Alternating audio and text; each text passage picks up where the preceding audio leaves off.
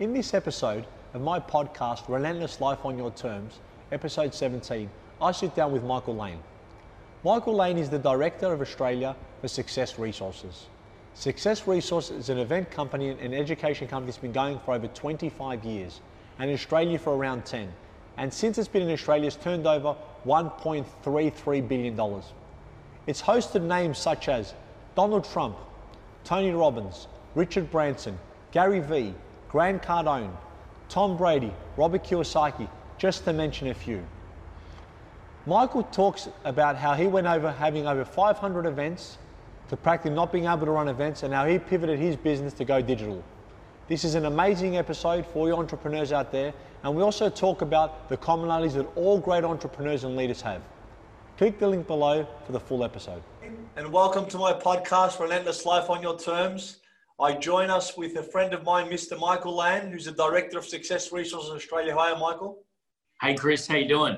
Very good, my friend. Thanks for being with us. Of course.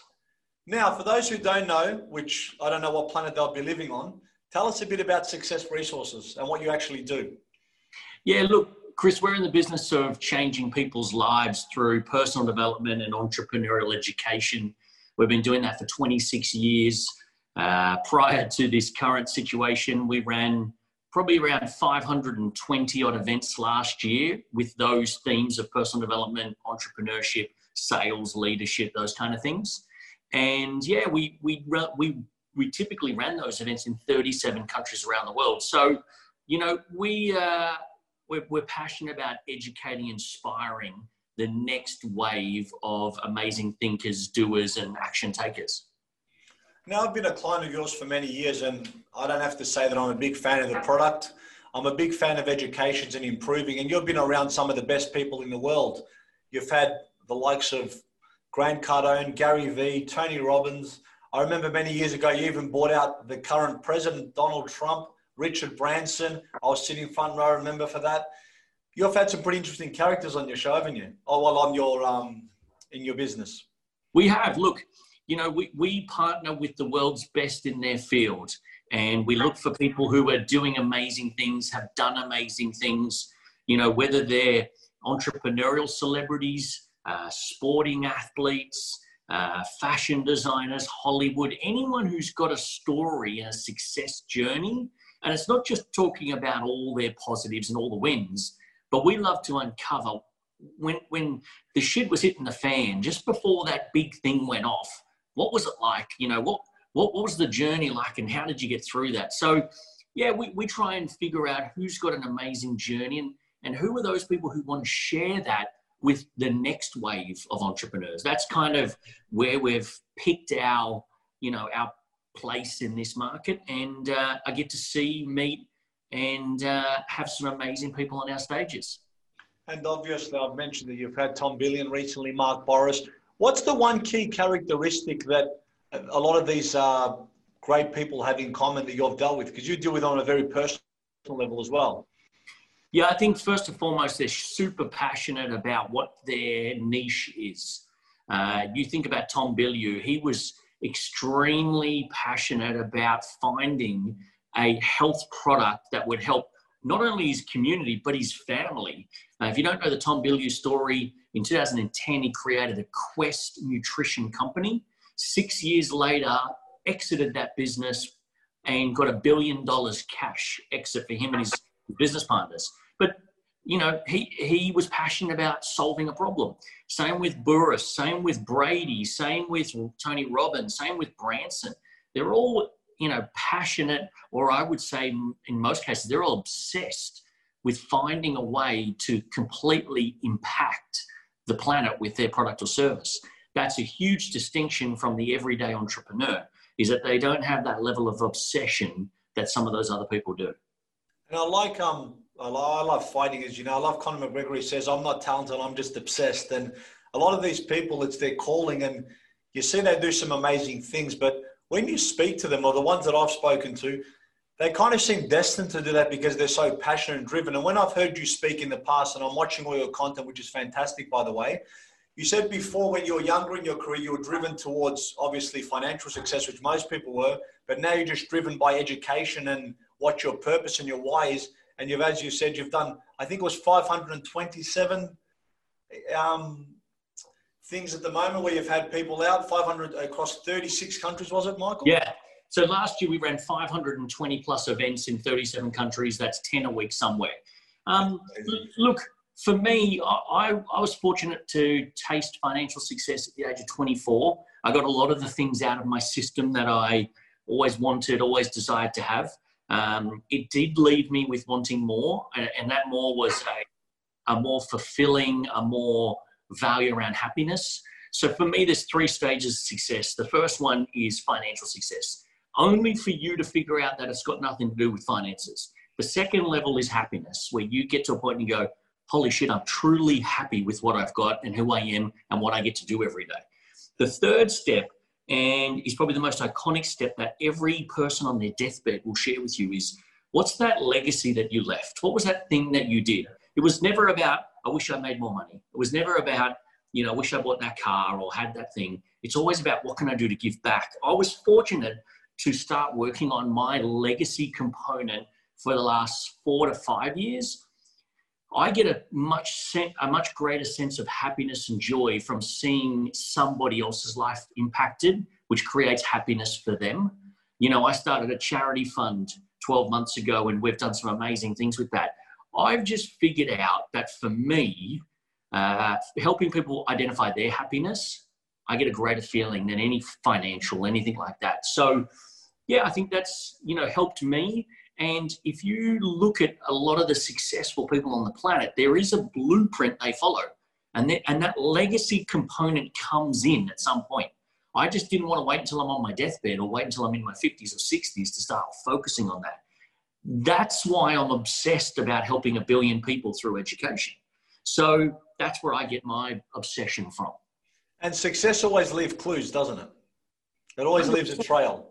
It does, but but so does failure. Of course, but failure. And what you mentioned before, what I think, and it's distinct with every great entrepreneur, you've got to go through a journey or a process. It's good to hear it, but you realize that because, as you said, you tasted success early in your career. I'm I'm currently 40, and I and I kind of early was in the property market and tasted being 20 years in the industry. And I guess as you get older, you start to value things differently, and you start to um, approach things differently. Financial success is probably people's instant gratification, something they're drawn to early. But as you get older and more mature, you want to think about leaving a legacy. I know you've got a, a few, you've got two children too, haven't you, Michael? I do. And I've got four. And I know you start to think a lot more about what can I teach them and what can I leave them in terms of a legacy. And that doesn't just mean financial, does it? No, definitely not. Do you mean, um, again, I, I have had some financial success in my life and I've seen some of that creep into my son, who's now eight. You know, he, he gets to fly at the front end of the plane until he's old enough to sit at the back by himself. But again, there's lessons and experiences I want to teach him. Right now, he earns money every single week. He has a little side hustle. 25% of that is taxed, if you ask me, and it goes into a future thing for him to be able to do some stuff with down the track. So I'm not trying to buy him stuff, I'm trying to teach him stuff. And that's going to be my first legacy component. If I can positively impact my kids, what difference could I make in, in, in, a greater sense? So we have a responsibility as entrepreneurs to help the next wave of entrepreneurs through. And if we can teach them that money is not the driver, um, the earlier they can experience that, the better. And, money is a byproduct of doing something well. I teach a similar thing to my son too. I give him a pocket money every week and I actually said to him, I'll give you $20 more if you do it to my standard. If you do it less, I'm going to give you 20 less. What would you take? $50 I give him, he's 17. He said, I'll take 70. But I'm very strict because I read a study in Harvard. If you give your kids structure and certain things they need to do, they're more equipped to deal with life. And because they have a structure. I also charge my son to live there. I put it in his bank account and I save it and I put in a managed fund. So as soon as it gets to enough, I'm going to put it into real estate but I explained to them the importance of saving. And one thing that I instill in my kids, well, the other ones are six, sorry, seven, four, and three. With my son, a dollar saved is like three dollars earned. So the importance of saving. And I learned that value mainly from the richest man in Babylon that I read many, many years ago and talks about how to pay yourself first and to compound your wealth. And I think if you teach your kids that, you're putting them at a real good foundation to build some serious wealth. Absolutely. I think, you know, entrepreneurs need to be able to uh, inspire the next generation. And, and entrepreneurship, just so we're clear, is it, it's a it's a blessing. It's a you, you know you've been blessed to have and understand the lessons and learnings. It's your duty to pass that on to the next generation, and that starts with your kids. And the worst thing you can do is buy your kids shit that they don't need and instill in them stuff that is not going to you know help them in the future. So i love that i give my son a taste of first class and then i'm going to take it absolutely away from him when he's 13 and he can sit up the back by himself because i want him to experience that but then i want it to be taken off him and he won't experience first class again until he pays for it. So there, there's little ways and, and, and i'm still learning. I'm a young father and i'm one of the areas that i'm delving deep into right now is who some amazing fathers who have done amazing things and raised their kids in a particular way. That's who I love learning from right now. So, you know, entrepreneurship, we, you know, it's a blessing to be able to do and live the way we live, but it's your duty to hand on the keys to the next generation. And it's what you teach them. I've only got two fundamental rules for my kids. And I, number one is they treat everyone with respect and they've got great manners and they're respectful of every human being and treat them as equal. That's the first one. And number two, I don't care what they choose to do in their life as long as they do it with passion, they lead from their heart. Because that way they can do the right thing. They're focusing on working five, 10 hours isn't an issue, 15 hours isn't an issue. So as long as they're passionate about what they do, they can make a difference and they can help. And if you're passionate, we mentioned rewards and finance. That's always going to be a byproduct of you being successful at what you do, having an impact. Now, speaking of impact, Michael, being in the event business like you are and have done so many events, how has this crazy time of the coronavirus affected someone like you that you can't have gatherings, you can't have events? How have you pivoted into something like this, and how has that affected Success Resources? Yeah, look, uh, Chris, it's had a huge impact on us. Um, you know, last year we did about just over 150 million in uh, in education, and 500 events, 37 countries, some of the best talent on the planet. And now we can't run anything like that. But the biggest thing is, and the biggest thing I keep telling my team is, our business, we're never in the seminar business. We're in the business of changing people's lives. That hasn't changed and it never will. We just now need to adapt and change that so we're doing it digitally and in other ways. Um, so, you know, we've had to innovate pretty rapidly. Um, we had, and, and I don't mind sharing this, but we had a $17 million forecast month for April pre corona. We ended up with 4.02. Now, what I'm proud about is that's amazing. That we went from zero to 4.02 in 30 days from a standstill start.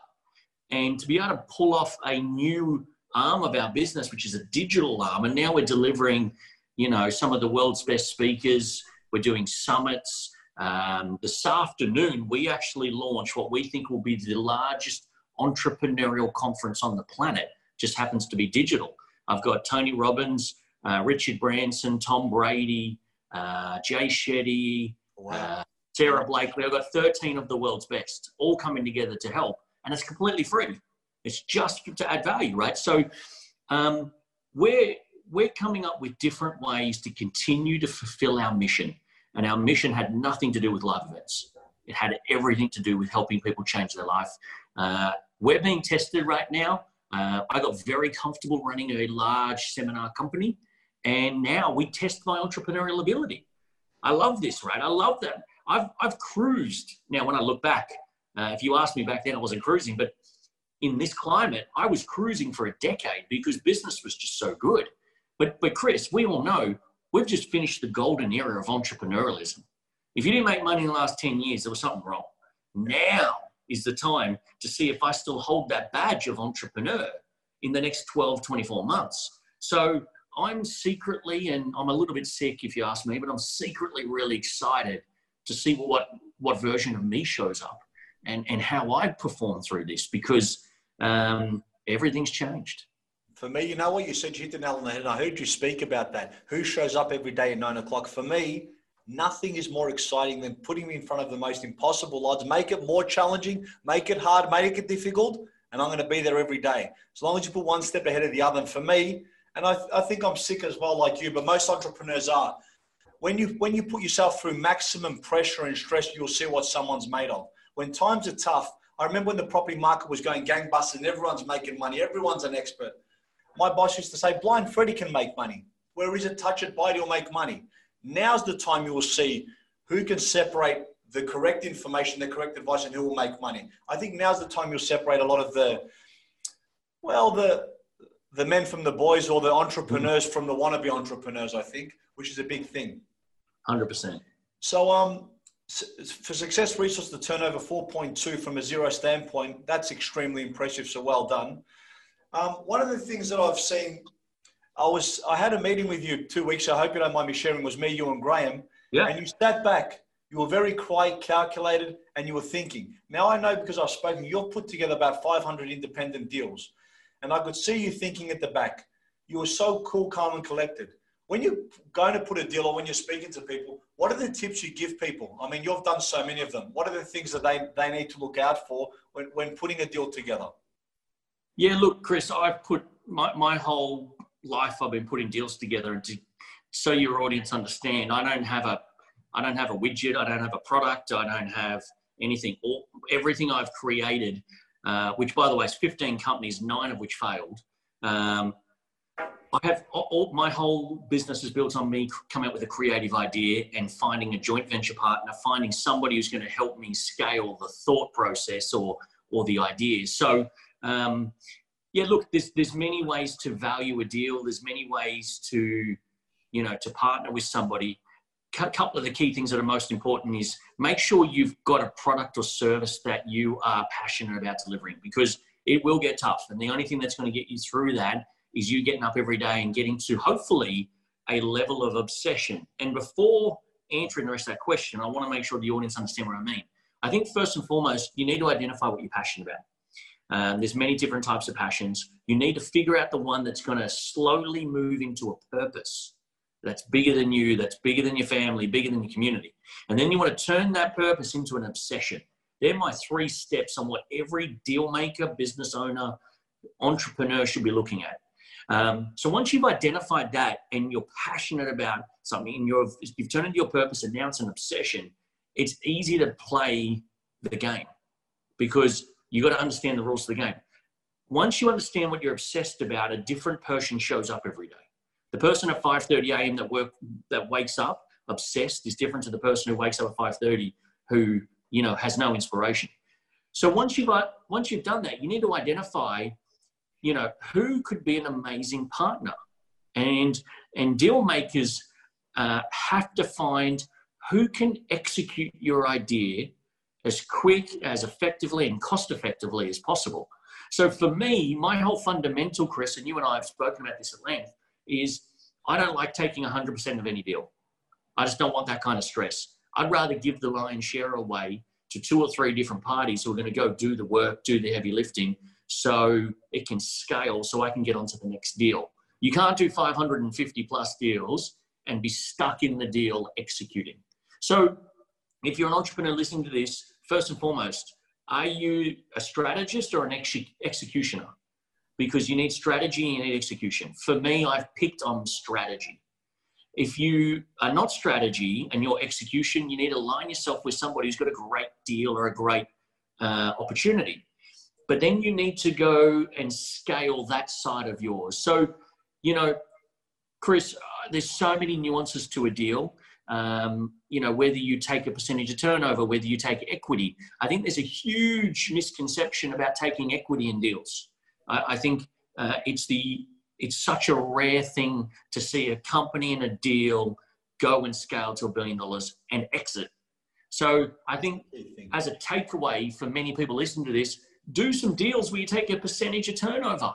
Keep the equity with the business owner or with the other partner, but you take a percentage of turnover. I think I shared recently on my on my Instagram and LinkedIn, Kanye West took 11% paid quarterly on a $1.5 billion deal. He left 89% with the people who are going to uh, produce it, distribute it, sell it, wholesale it, all that. He took 11% for strategy. And I think that's what people need to start to understand. You've changed my perception on that, but if you get 50% equity of zero, it's still zero, isn't it? Getting something now, and I know you speak a lot about, I, I watch your things, as I said. I know you're a big fan of Jay Z because of what he's done professionally as well. And out of the three people, I know you said you'd have Jay Z, Richard Branson, and the third one was was it Gary V? No, I think it was uh, uh was it Oprah?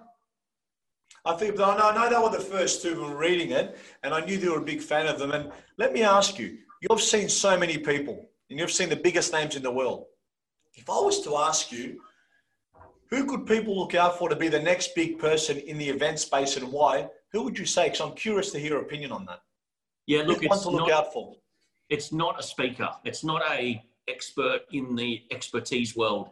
It's the next Kanye West. It's the next uh, Billie Eilish. It's the next Gary Vee coming up, who's not a speaker but is just a killer communicator. It's an entrepreneur. Some, is that what you mean? It's it's anyone who's got attention and doing it at scale.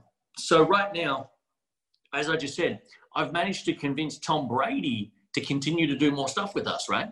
So um, he loved what we did back in 2013. We did an event. He had 10,000 people there with us in Boston straight after he won the Super Bowl. And he wants to help give back. So I, I don't think it's the typical Tony Robbins. I don't think it's the typical, you know, Graham Home. I think it's somebody who is just so left of center, who's created such success in their field, who now wants to give back who now wants to go, you know what? I've had my day in the sun. If I can get to that third component, which is legacy, and start leaving my legacy and giving back, they'll be the next superstar. And I love what you, Jay, Jay Shetty speaks a lot about this. I actually spoke about this on stage. Your, your profit you find turns into your passion, your passion becomes your purpose, the three P's. Because obviously everything, and like we said before, everything's an evolution, it's a journey. You wanted to make money, now you want to leave a legacy. But you don't know what you don't know until you actually get in there and give it a go. And a true entrepreneur, we're just going to come hell high water, figure it out, which is, I think, why we're all, we're all attracted to each other because we're like magnets. We'll all find each other in the crowd. Now, something left field. A little birdie told me that Mr. Michael Lane likes gardening. Is that true? Yeah, yes, I do. I heard you become a bit of an expert in the garden in your recent times. No, not an expert. Um, like the, the self-proclaimed entrepreneurs and experts out there, no, I'm not an expert, but I do find it really soothing and relaxing.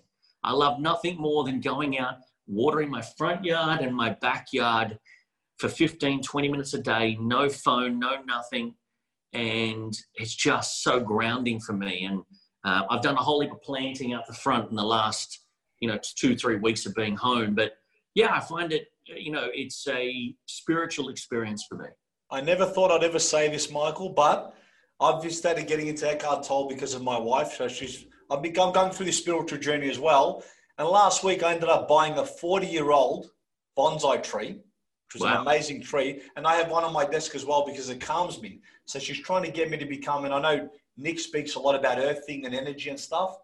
And what I thought before was maybe a bit, I don't know, if it's not my cup of tea, let's say, now I'm really starting to embrace that sort of ideology of plants and earth, and it makes me a lot calmer. So I can actually relate to that. One of my friends is he's always in the garden now, and I go, I never pictured you being the garden. I used to make fun of him, and now I'm buying plants as well. Love it. Good to hear that. So, um, one takeaway for all the entrepreneurs listening out there, for someone that obviously was predominantly in the event space and was able to pivot a massive $17 million month, did still do 4 million from zero, which hats off to you awesome. What would you say to them?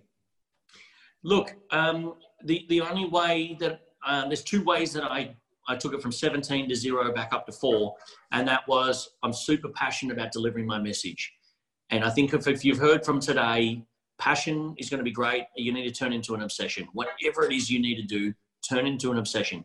The second thing, the second reason I got to 4 million is I have an amazing team that I can delegate my crazy ideas to. You know, if you don't have a team, you don't have a business. Um, I, I really think you need to find ways and find people around you who can scale your ideas. The team um, that can execute, though, especially a team that can execute. 100%. So I think if you're listening to this, um, you know, if you're an entrepreneur, you need to get out of the way of the revenue making opportunity. Um, you need to delegate the revenue making opportunities to a team who can scale it. I, I, most of my businesses that failed early, Chris, was me as the strategist and the executioner, and uh, it was only ever capped to how many hours I had, how many much time I had. As soon as I got out of the way of the revenue generation, things started to flow for me. So find that obsession, find a team who can scale it, someone you can delegate it to, and then work tirelessly for the next 15 to 20 years, and I reckon you'll make it. You'll become an overnight success. That's it. So basically, too, it's I, I think it's it hit the nail on the head. If you find your passion, like the second rule I give my kids, everything else will work out. Money will work itself out. Michael, as always, thank you very much for sharing everything with all of our audience. Love speaking to you and always sharing views. Speak to you soon. Stay safe. Thanks, Michael. Thanks, Chris. Appreciate it. Bye.